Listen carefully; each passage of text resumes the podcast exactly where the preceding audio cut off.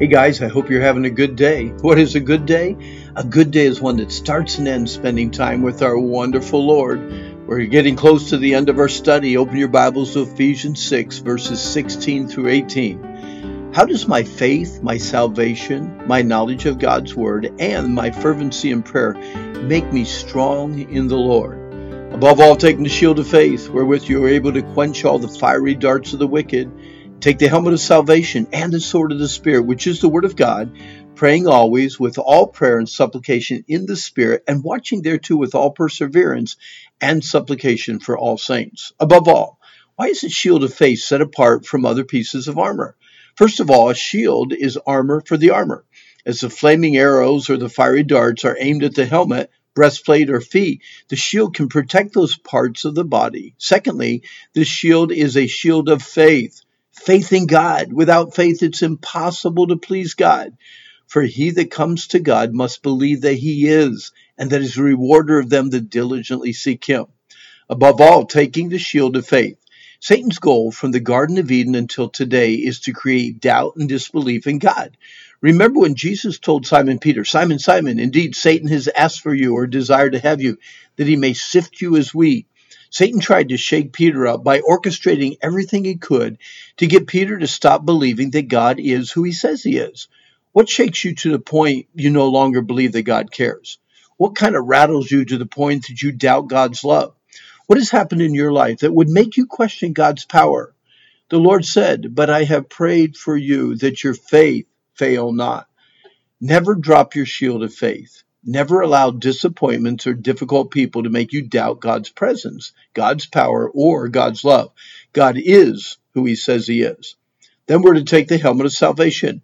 It would be foolish for a soldier to go to battle without his helmet on. Even our sports world sees the necessity of helmets for snowboarding and motocross or football. A helmet protects the head from serious injury. In the case of a Roman soldier, the helmet was protection from the double edged broadsword. In our case, it's normally doubt or fear. Do you struggle with doubts in regards to your salvation? Such doubts cripple your prayer life, devastate your witness, and they weaken your personal relationship with God. Put on your protective helmet of salvation, then raise your shield of faith high, believing God's word is true. Doubts flee where faith reigns. Deal with your doubts, and you will gain deeper devotion to God. Being confident of this very thing, that he which has begun a good work in you will perform it till the day of Christ. Jesus said, I give unto them eternal life, and they shall never perish, neither shall any man pluck them out of my hand. My Father, which gave them me, is greater than all, and no man is able to pluck them out of my Father's hand. Then we're to take the sword of the Spirit, which is the Word of God Satan's demons are not afraid of you or what you say, but they tremble in the presence of God and his powerful word. Most of us carry our swords, but have no idea how to use them against temptation or trials. For the word of God is quick and powerful and sharper than any two edged sword, and out of his mouth goes a sharp sword, that with it he should smite the nations. We sin because we do not hide God's word in our hearts. We doubt because we do not meditate on God's precious word. Memorization and meditation lead to victory. Finally, he says, praying always with all prayer and supplication in the Spirit, and watching thereunto with all perseverance and supplication for all saints.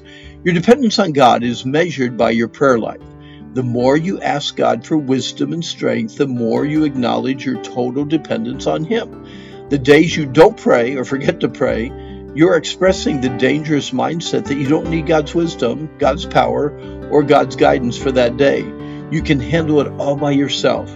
And don't just pray for you, but learn to learn learn to let God's Spirit burden and control your heart in such a way that you're constantly watching and passionately persevering and praying for others.